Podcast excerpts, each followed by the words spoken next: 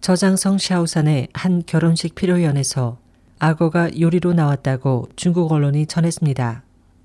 한 중국 네티즌은 자신의 웨이보에 샤오산시에서 진행된 지인의 결혼식에 참석했다가 피로 현장에서 살아있는 악어를 보았는데 잠시 후 그 악어로 만든 요리가 나왔다는 글을 올렸습니다.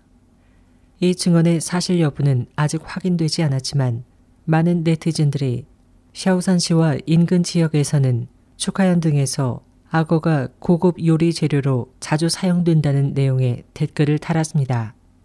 멸종이 우려되고 있는 중국의 양쯔강 악어는 1급 보호동물로 지정되어 있습니다.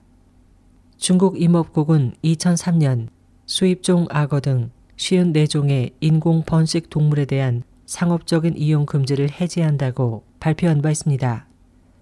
SH 희망지성 곽재현입니다.